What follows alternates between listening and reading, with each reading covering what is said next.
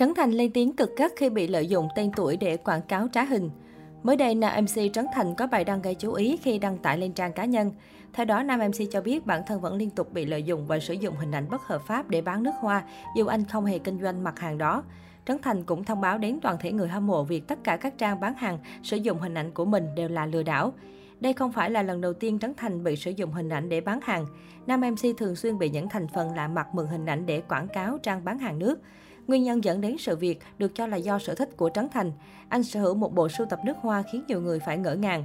Trước đó từng có lần Harry Won tiết lộ việc Trấn Thành có tới 600 chai nước hoa.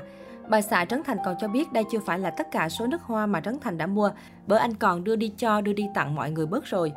Suốt từ năm 2020 đến nay, Trấn Thành phải mệt mỏi vì liên tục khẳng định mình không bán nước hoa. Thậm chí dù lên tiếng liên tục, thế nhưng vẫn có rất nhiều khách hàng không may bị lừa mua hàng kém chất lượng từ những trang bán hàng mạo danh vợ chồng Trấn Thành. Ngay khi bài đăng được công khai, không ít cư dân mạng để lại bình luận phản ánh về việc mua phải nước hoa rỡm từ những trang giả mạo Trấn Thành. Một số bình luận như, người ta lên tiếng hoài mà vẫn có nhiều người tin đi mua nước hoa lấy hình ảnh Trấn Thành giả mạo vậy nhỉ?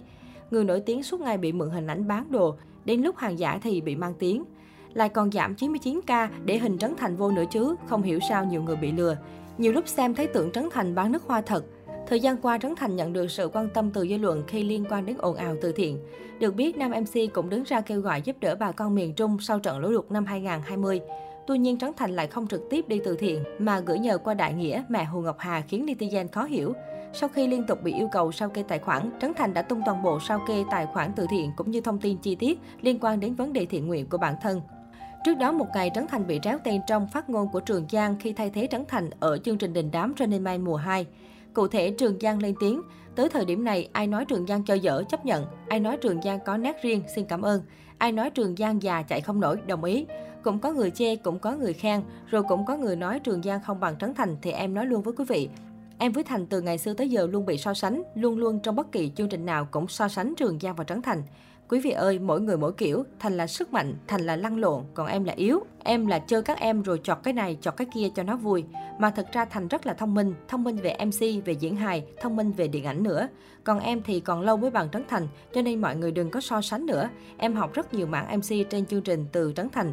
Quý vị nếu mà xem á, trong mấy chương trình gần đây em nói tròn vành rõ chữ hơn, cái nhìn thẳng ánh mắt của khán giả nhiều hơn, đó là em học từ Trấn Thành. Bên cạnh thái độ cảm thông, nhiều cư dân mạng vẫn chỉ trích và mỉa mai Trường Giang vì phát ngôn nói trên. Theo đó, không ít ý kiến cho rằng việc Trường Giang chấp nhận những ý kiến chê bai từ khán giả và thừa nhận thua kém Trấn Thành không có nghĩa rằng anh có quyền yêu cầu người xem ngừng so sánh.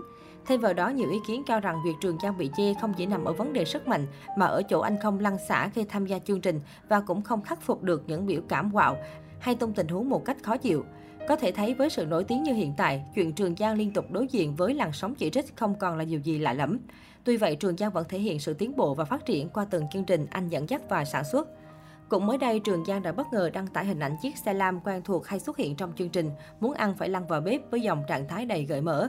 Những hành trình đầy tiếng cười sắp trở lại. Theo đó, Muốn ăn phải lăn vào bếp là chương trình nổi tiếng do Trường Giang tự sản xuất và được phát sóng trên YouTube.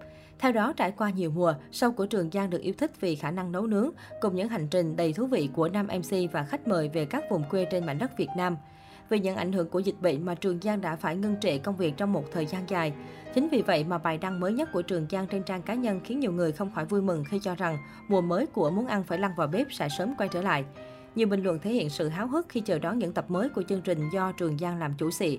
Mong Giang ca về miền Tây nha, chúc anh Giang nhiều sức khỏe và ra nhiều chương trình hay.